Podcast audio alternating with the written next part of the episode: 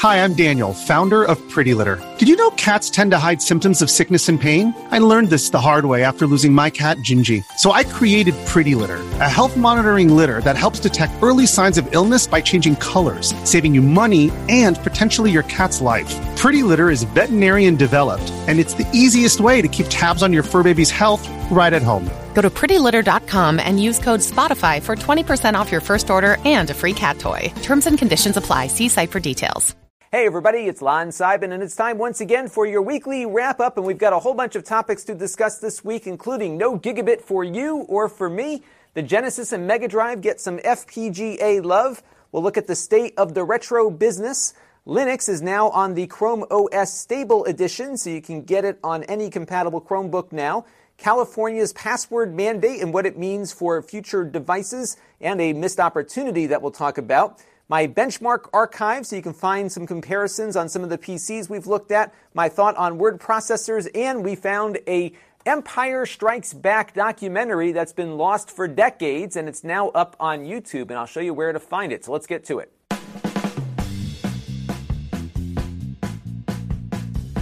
Now, before we begin, I want to thank our newest supporters here on the channel, and we had a whole bunch of new ones come in via Patreon, including Frank Alonzo, who upgraded his support Chris Huston, Augustin, Derek Maggard, Brendan McCleary, and Mary Hurley became our latest YouTube member as well. I want to thank everyone who contributed this week, along with everyone who contributes on an ongoing basis, and all of you who watch on a regular basis too, because all of those things equal channel growth. Now, we don't have an advertiser this week, but we do have a non ad and affiliate link for Audible. This is a service that provides audiobooks to the world, and you can choose to either buy the books outright or you can subscribe to their subscription program, which starts at $14.99 a month, and you'll get one audiobook and two Audible originals each month. Uh, those Audible originals are usually shorter stories, but they've got some cool stuff. I got an X Files radio play with the original cast in it. That's pretty cool as part of that subscription fee. Uh, you get some audio fitness programs if you're looking to work out a little bit. You can roll over any unused credits you have for up to five months. I do that quite a bit, especially if I'm in the middle of a long book. You have easy exchanges, so if you get a book you don't like, you can swap it out for one that you do like. And if you cancel your subscription, Everything you get through Audible is yours to keep. So the subscription is not like one of these streaming services where if you stop the subscription, all your content goes away. Uh, when you buy something on Audible, even with your monthly uh, credit, you own it. And I think that is a great business model. And I've really been getting a lot more reading done now that I'm an Audible subscriber. I have been for a while uh, because as life gets busier, you don't have time to read as much. And for me, when I'd get into bed and start reading, I'd fall asleep a page or two into the book. It took me forever to get through my books. Uh, now, if I'm out driving or I'm out doing some yard work or doing some chores around the house, I can catch up on my reading. And I think this Audible subscription is a great deal for people who want to read more. So let's take a look at the week in review. On the Extras channel, we unboxed the Huawei MateBook D and took it apart to see what kind of upgrades we could do to it. We also unboxed the Samsung X5 Thunderbolt 3 portable NVMe SSD, which we'll be reviewing this week. It's kind of a neat casing on it too. It feels like a car. They've got some really high-end build quality on this thing, which uh, I guess you would expect for a device that costs as much as it does. This is a $400 500 gigabyte SSD. Quite expensive, and if you need the speed, you'll get it, but there might be uh, some arguments to be made for something a little less expensive. On the main channel, we looked at that Huawei MateBook D. I'm going to talk a little bit more about some special prices on that in a second. Uh, we also looked at the Lenovo Chromebook C330, which is a two in one. I always love to look at Chromebooks, and this was a nice one. And we also took a look at a fun little printer from HP called the uh, called the Sprocket. Kind of reminds me of that old Saturday Night Live skit, at least its name does. And we had a lot of fun printing out pictures with that and using some of its AR features. And you can see all of those videos link down below in the master playlist. And a great conversation happened uh, on that Huawei review because apparently these were like a Walmart exclusive for a little while. Uh, they're now being found on Amazon for around $600. But Walmart, the brick and mortar Walmart stores that might be near you, are now liquidating these at $450. And my local Walmart has two of them right now. If I didn't have like 12 Windows laptops all over the place, I'd probably get one of these because it's a great deal. Uh, it's an AMD Ryzen based laptop called the MateBook D. And if you go on brickseek.com, you can check the inventory levels at your individual Walmart store, and they'll tell you how many they have. And I did not see these available on the Walmart website. So if BrickSeek sees that device in stock, get in your car or get an Uber or whatever and drive down to your store and get a deal because that's a really, really good price for what we saw on this laptop. Uh, normally they're selling for about $600 on Walmart. So definitely grab one if you can. And now it's time for a couple of things that are on my mind, and this is week 87 of me doing this as a full time occupation. And if you've been following my adventures in trying to get faster internet service to my home, you'll remember about two weeks ago I mentioned Comcast has this new Gigabit Pro service that they're offering to residential areas. And my area is one in which this service was being offered. So I called them up and I said, Hey, I'm interested in this service uh, can you provide it to me? And they did an initial look and they said, yeah, looks like you're pretty close to the fiber tap. We think it might happen. We've got to go through a multi step process and survey and see if it's totally doable. And unfortunately, I got this email uh, right after I shot the wrap up last week that says I am out of scope. I'm about 19,000 feet away from the nearest tap that they can actually bring me this service through, uh, which means that I am basically stuck with what I've got for a while. And what's so funny is I got a call just out of the blue from their business people about uh, 20 minutes after this email arrived, and I told them what happened with the Gigabit Pro. And what's funny is their business department is so completely detached from residential service that their pricing is not even in the same universe. Uh, but the, the guy says, Oh, yeah, we got 500 gig service. We can bring that to you. I said, Over coax? He's like, Oh, yeah, yeah, we can totally do that. I said, Upstream? He's like, Yeah, it's upstream. And then he hangs up. He calls me back and says, Oh, I made a mistake. It's 500 down. And actually, in your area, it's 300 down, and we can only do 12 up, which is exactly what I have now. But the business people wanted to charge me twice what I'm paying on the residential side. So I'm just going to keep the status quo for a while, unfortunately. Uh, but it does look like they are trying to bring their new regular coax gigabit service to my neighborhood at some point this year. And the year is quickly uh, ending here, but we'll see if they can get it in uh, before 2019 begins. Now, that's a gigabit down, but it's only 35 megabits up. So it's not as fast as this 2 gigabit service would have been on the upstream, but it's still three times faster than what I have now. So I'll take it. Uh, it's not going to be all that much more expensive on the net but I've got to wait for it to become available. And until then, we're going to be struggling with our 12 megabit per second upload speed. The other challenge I'm running into right now is that every video that we're uploading on the different platforms we're using uh, is a little bit different. We found on Facebook that if it just starts off with me talking, we're not getting as much viewer retention as we would with a product being shown at the outset. So our Facebook videos are a little different than the YouTube video in that the intro sequence is about five seconds longer where I run some B-roll of the product before the rest of the video kicks on. And that is unique to Facebook. YouTube is uploading still with my usual thing. And then on Amazon, we have to make a few changes for that. So really that speed would have been very helpful. Uh, but we're going to have to wait it out a little bit. I did get a neat comment here from Joe Gardina, who lives in a rural area, kind of like I do.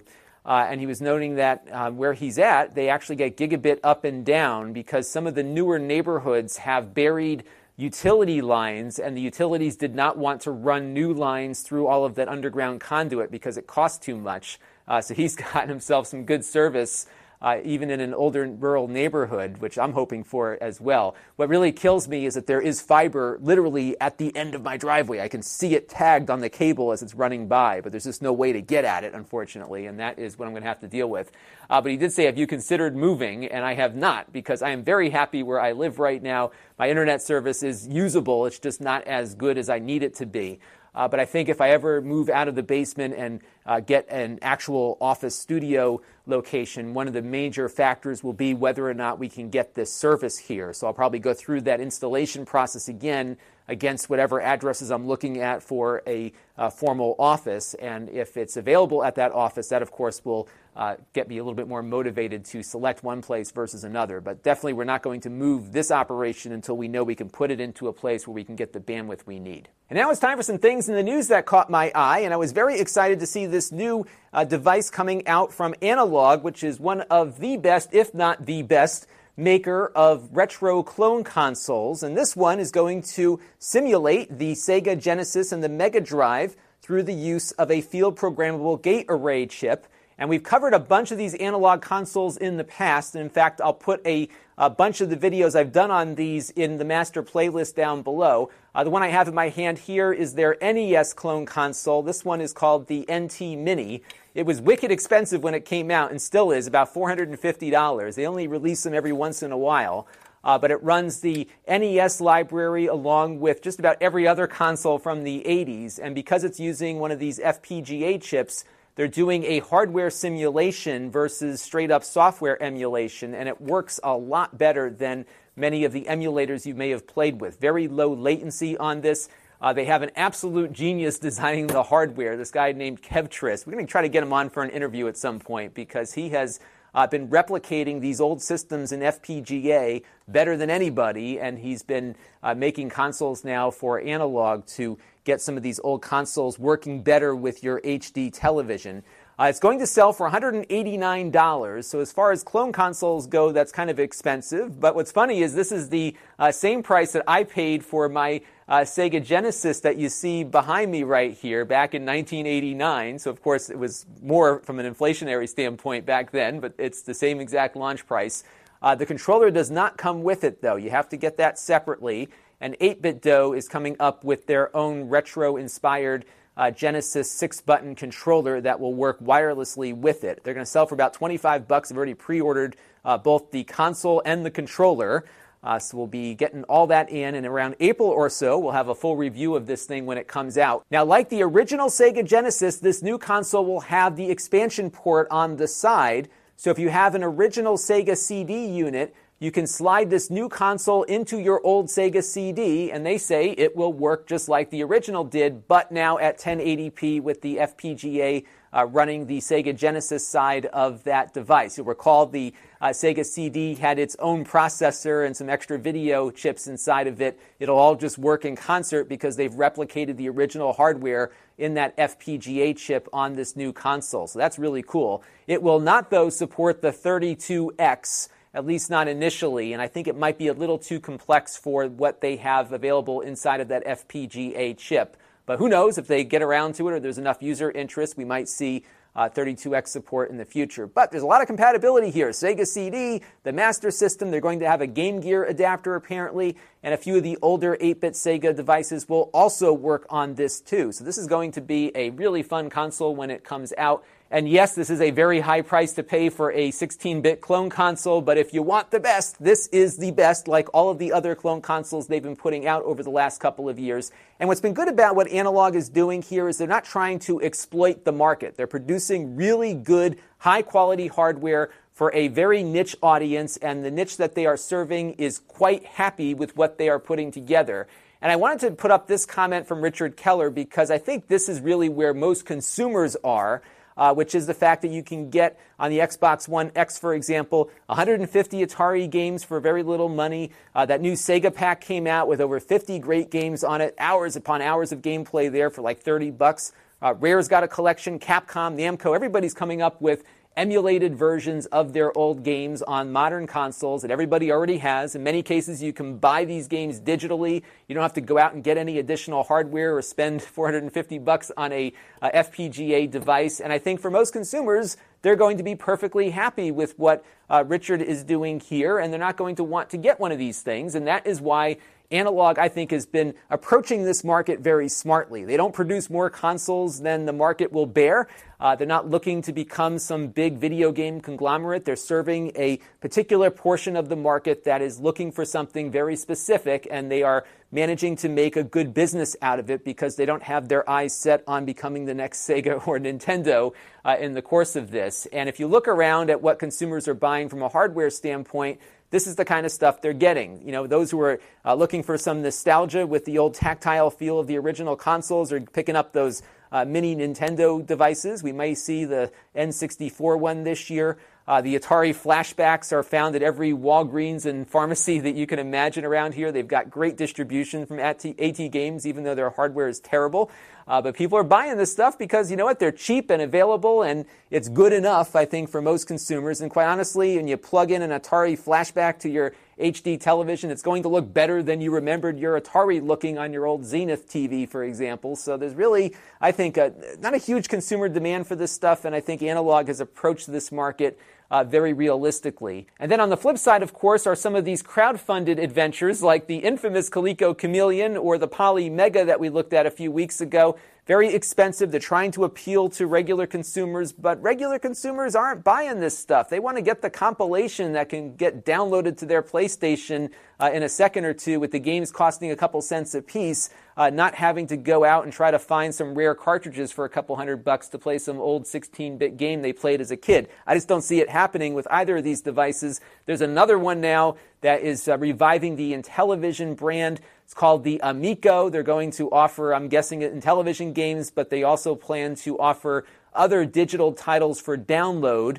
Uh, but 180 bucks, and it's kind of a lot, and, and it's really not going to offer any different of an experience than what you could get buying those same games uh, through a regular game console. The one thing they're trying to push this one as is a family friendly device. Apparently, it's not going to have any games with violence in them, so maybe they might get a spot at Walmart with this. Maybe some parents might find that appealing that their kids won't stumble across something uh, more violent. But again, I just don't see it happening. But we'll keep an eye on it. This one might prove me wrong, but again, every other attempt has not been working out too well. So uh, we'll keep our eye on that. And in the meantime, I think Analogue approaches this market a lot more realistically. And big news for Chromebook and Chromebox owners if your device is compatible with Project Crostini, which allows Chromebooks to run Linux apps, uh, that feature is now part of the stable channel. So if you update your Chromebook, you will see, if you're compatible, an option here to enable Linux. And when you turn that on, it will install all the container stuff to get Linux running properly on your Chrome device. Uh, my suggestion is to head over to the Project Crostini Reddit subreddit. I'll put a link to that down in the video description. Uh, there you can see which Chromebooks are compatible. There are a lot, but there are a number that are not compatible, nor will they ever be. So check out that page and you'll get uh, some more information. Lots of helpful folks there. Now, when I previewed this feature a few weeks ago, we were installing all of the apps on the command line. Uh, but there's actually a nice visual way to browse Linux applications. This is called the GNOME Software Center. And once you get it installed, you do have to do some command line to get this part installed. But once it's installed, you can go through and browse all of these different open source applications that are up on this service here uh, completely free of charge. You can find the app that you're looking for and then just tap install, and it will automatically get everything installed without having to do any additional command line functions. There are a few steps, though, to getting it installed, so let me show you those real quick. Uh, the first is to get that software manager installed in the first place. So you type in what you're seeing on screen right here. Uh, I did a couple of uh, little typos here as I'm typing it out, so wait until I fix all of those. There we go. Uh, and what you do is type this command in and hit enter. Uh, that will then go out and download all of the different components that you need for this to work. You have to give it permission to do so. And then you wait for this process to finish. And then once this part is done, there are two other things you have to do.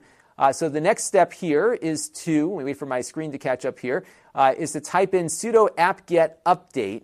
And what this will do is go out and get all the updates that are available for the components that you just downloaded. Uh, and then you have to do one additional command, which is this one you see on screen. And what this will do is get that, uh, that software again updated properly. And once you get all of that done, uh, you have to reboot your Chromebook. And after you do that, uh, the store here or this application center will be populated with all of these apps for you to browse through. If you don't do those other two steps, you won't see anything. Uh, so if you do those two steps and you still don't see anything, make sure your Chromebook shuts down and completely reboots and then when you go back to the package center here, you'll see more applications available. And I found it to be really helpful. And what's cool too is that after it's done installing things, uh, they will show up. Looks like my Chromebook just locked up on me here. Uh, they will show up on your application launcher so you can pull up uh, applications just like you would anything else on your Chromebook. So, a really helpful way to get things working. There's probably a few little glitches here that they're uh, still dealing with as this rolls out on the stable channel, but it does work uh, exceptionally well, and it's very easy to find uh, new applications for your Chromebook that way. This is such a great thing for Chrome OS. I think it's a great thing for Linux in general. A lot more consumers are going to start stumbling across this now and potentially uh, using some of these applications day to day, and I'm very excited to see where this goes next. And now it's time for a Q&A from you, the viewers, and our first question comes in from Fireball TP, and he was curious about a new law in California that's going to require companies to set uh, unique passwords for every device they manufacture or require the user to set up a username and password of their own when they're first setting up that device. That law takes effect in 2020. I don't know if it's going to make anything more secure because I can see most manufacturers just having the user set the password initially. And as we know, not all users set the most secure passwords for themselves, but I guess it's better to have uh, millions of devices out there with different passwords as opposed to millions of devices out there with the same one. Uh, there's an article in the BBC that talks a little bit more about this law and what it will entail. Uh, you can find that linked on screen. Uh, they did talk to a number of security researchers who were concerned that this bill was kind of a missed opportunity, and I agree with them on, on this point. Uh, because they are not doing anything to address manufacturers that uh, release a product and then stop supporting it a year or two down the road. And you've got these perfectly functional routers from a perfectly functional company uh, basically sitting exposed because they don't want to spend the money or time or resources to secure their older products in lieu of trying to get customers to buy new ones. I think that's the bigger security issue here. A lot of the problems we've seen with routers involves firmware updates and not passwords, but we'll have to see uh, what comes down the line from that. I do expect at some point here in the United States for Congress to start taking some action on these kinds of uh, these kinds of items. I think there's enough bipartisan support uh, for looking at uh, security of both uh, big corporations and government entities, but also homes too, because every government worker who's got a high profile job does come home at the end of the day. And if they're coming home to a, insecure environment, uh, that needs to be made secure. And I think the industry has to partner up here to uh, try to make things a little better. So we'll see what happens with this. Good start, but I don't think it goes far enough. And this next question involves some of the laptops that we review here on the channel and what we do with all of the performance data that we collect for the benchmarks that we run. And if you go to lon.tv slash benchmarks, you can get access to the spreadsheet that we use to keep track of all of this stuff. This is a read only link to the actual spreadsheet. So you might see us in there updating it as we're doing testing on new computers that we get in here to the channel. And I wanted to do briefly here is just show you what everything is on here so you can go through and take a look. Uh, so the first thing you'll see is the speedometer benchmark tab here at the bottom. Uh, we have the 1.0 version of the test here along with 2.0 on some of the newer devices that we've looked at. You'll notice things don't always look consistent. We're trying to clean this up a bit, but generally you should be able to quickly uh, jump around here and compare results from one computer to the next on this test, we sorted it out by the score, so you can see top performing to uh, lowest performing there. Uh, just about every computer we've tested since the channel began is in here. Uh, so it's a really good resource for us and also for all of you. And I haven't talked about this availability in a while, so this is a good opportunity to bring it back up again. Uh, we've got the 3D Mark CloudGate test, which we run on a bulk of the machines that we test, given that they are kind of mid range uh, to low end devices. Uh, the higher end gaming devices, we've got the TimeSpy DirectX 12 test in there.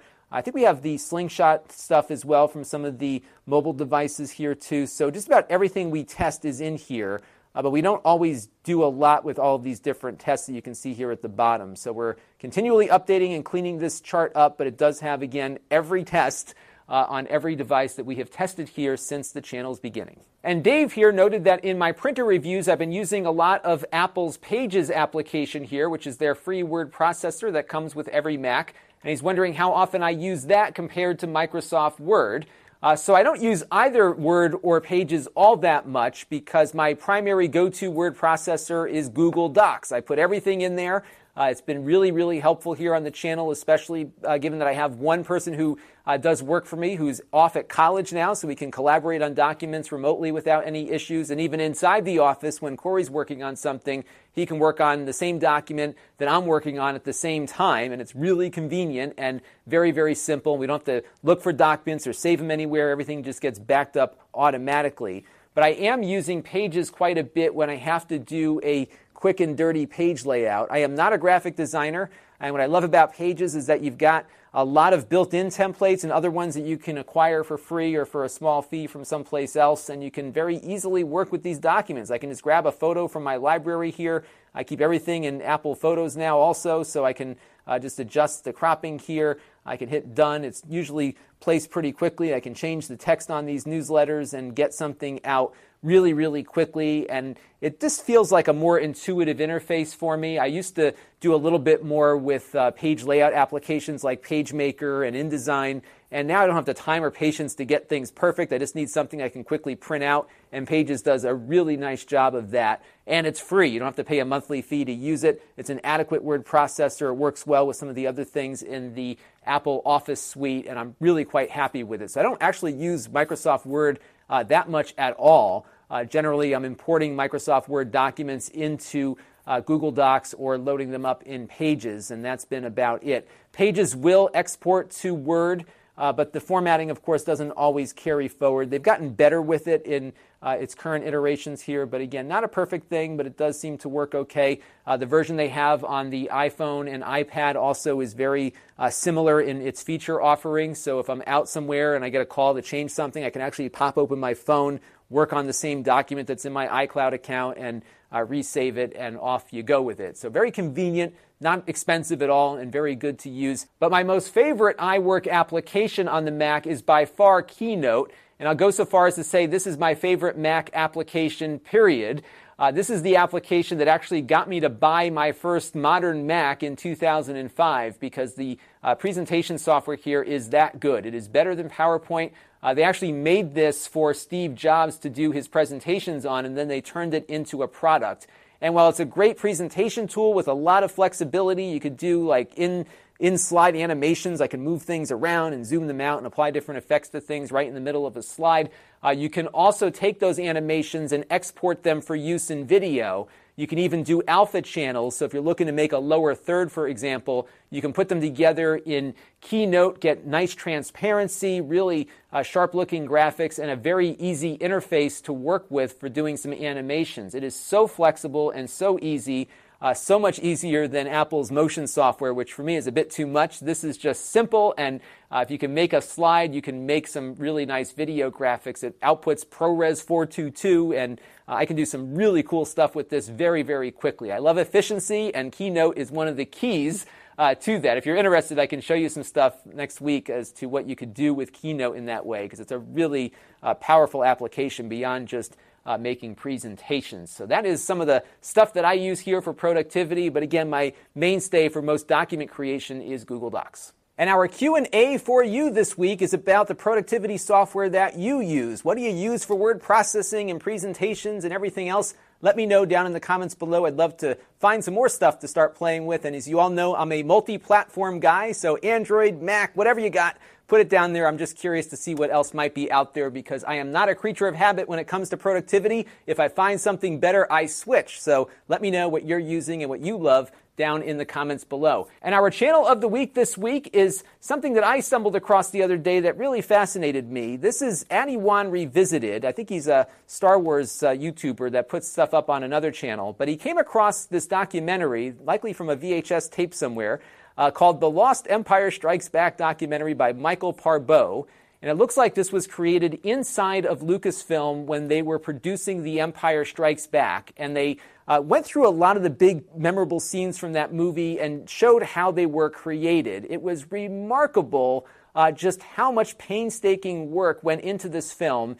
And given the technological limitations of the time, it's also remarkable how these scenes really have held up 40 years later. They look fantastic even today.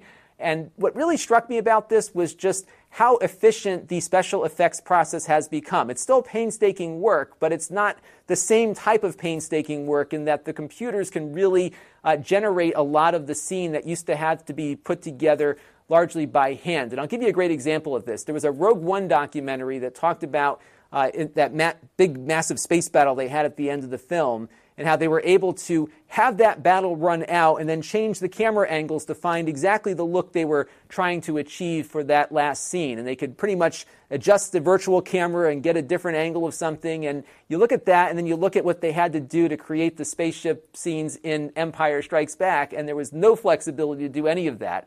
And I think to a large degree, the reason why the current films are not as popular among Star Wars fans is that the difficulty of creation is still there, but the limitations that really drove the creativity back in the 70s and 80s are no longer limitations the filmmakers are dealing with today. And I think that's part of what's going on with these. And also the fact that when Star Wars and The Empire Strikes Back and Return of the Jedi came out, uh, these were all brand new experiences. Nobody in film was doing something like this before. And now we've seen it over and over again, just now with familiar vehicles and everything else. So I would definitely check this out because I think it will really give you an appreciation for uh, what these films were like to uh, us children of the 70s and 80s and just how uh, difficult the process was to make them. So this week on the channel, we've got a couple of different things to take a look at. Uh, we've got this thing from Caavo that just came in.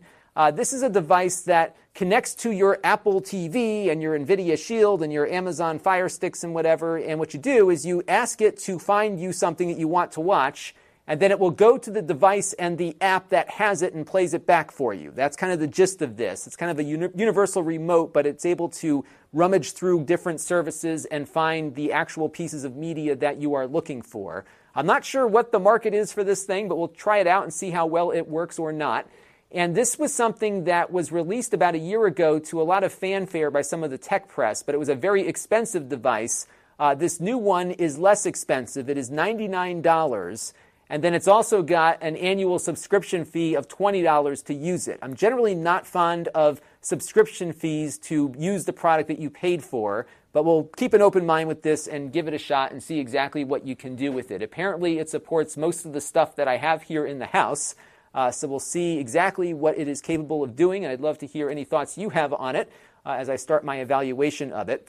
I also got in the little portable Neo Geo device. You've probably seen this reviewed on a few other channels, so I'll probably look at uh, some of the latency and just the overall uh, product itself. I do like these little mini retro consoles, so we'll be doing a review of this and let me know if there's anything that other reviews haven't covered, which I will try to cover in my review of it. And we'll also be taking a look at that Thunderbolt 3 solid state drive that I mentioned on the extras channel at the outset here. I'm still trying to get to that short throw projector. It keeps getting bumped by other things coming in. You know, the new shiny objects come in and I kind of go in that direction, but it's staying on the list here because I definitely want to explore short throw projectors. And we've got one in the box waiting for my review, so stay tuned for that. Now, if you want to help the channel, you can. You can go to lon.tv slash support and make a monthly or one-time contribution to what we do here. We also have our ongoing relationship with Plex where you can make a uh, or set up a Plex account, no credit card required, and we'll get a small commission. We also get a commission if you buy or gift a Plex Pass subscription. You can find that stuff listed on screen there. And this channel is not the only place where we put content up for you to watch. We have the Extras channel for unboxings and supplementary content, the podcast, which is the audio version of this show and interviews that I do from time to time. We also have the snippets channel where I've got search friendly snippets of this show. So if you just want to watch or share one portion of the wrap up, we take all the main stuff and also upload it there. And we have my live streams archive at lon.tv slash live streams. We'll be doing some more of those a little later in November. If you want to be notified every time I do something here on any of these channels, you can click the bell on each of them so that you'll get pushed a notification or an email sent out to you. That's definitely something you'll want to do because YouTube doesn't always give subscribers what they subscribe to, unfortunately. And if you want to engage with the channel, you can go to lon.tv slash email to sign up for our very infrequent email list. Uh, we also have the Facebook uh, page at lon.tv slash Facebook where we are now part of their monetization program, so more content is going up there as well. We have the Facebook group at lon.tv slash Facebook group where you can interact with me and other viewers, a great community building up there. And we have the store at lon.tv slash store where I sell the items that I purchase for review here on the channel. So definitely uh, head over there if you're looking for a deal on something that's been previously reviewed. Uh, right now, the only item I have up there at the moment is the Fire HD 8. It's been up there for about two weeks or so. So if you want to make me a deal, uh, let me know what you want to pay for it, and we'll see what we can do. Lon at lon.tv is the email address. We also have an alert system here, so every time I add something to the store, an email gets pushed out to a separate list. So if you sign up for that list, every time I add something, you will get an email about uh, new items in the store. So that's going to do it for this week's weekly wrap up. I want to thank everyone for your ongoing support of the channel, both through your contributions, but also through watching and commenting. All of that stuff helps keep growing the channel, and I really appreciate all the time that you put in to watch what I do and uh, send me your feedback because the channel gets better uh, week after week because of what you suggest. And keep those suggestions coming down in the comments below. And until next time, this is Lon Seidman. Thanks for watching. This channel is brought to you by the Lon.TV supporters, including gold level supporters Chris Allegretta, the Four Guys with Quarters podcast, Tom Albrecht, Too Much Sauce,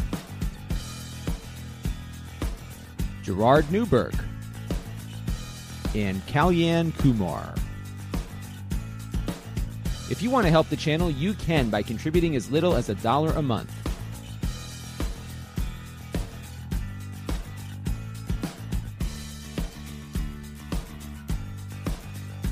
Head over to lon.tv slash support to learn more.